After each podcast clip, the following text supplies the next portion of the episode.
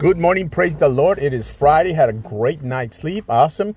Getting stronger and stronger by the day. What the devil meant for evil, God turned around for good. And I'm telling people, I am immune to it now. Amen. People say you don't know. Well, you don't know either. But as far as I'm concerned, God bless you. Have a wonderful day. I will see you. We have our women's meeting tomorrow. My wife's teaching, so come on out, ladies. At the church, I text to encourage you, build you up, make you stronger. Only the word will make you stronger. Uh, praying is awesome, but then you got to get the word in you as you pray to stir it up. It is Isaiah 53 5. But he was pierced for our rebellion, crushed for our sins.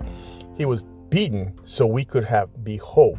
He was whipped so we could be healed. Amen. There it is. We're healed. So why did you get sick? Because there's evil in this world. And I got sick, but I'm healed now by his stripes. Amen. So you have an awesome day, awesome weekend.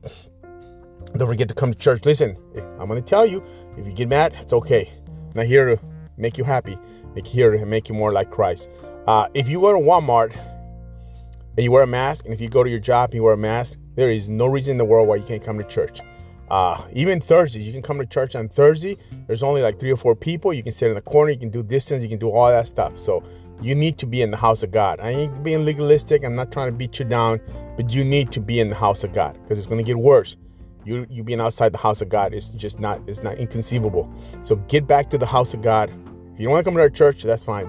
But you need to get back to the house of God. God bless you. Have an awesome day. Praying for you to focus on Jesus, not on COVID 19. Don't worship at the altar of COVID 19. God bless you.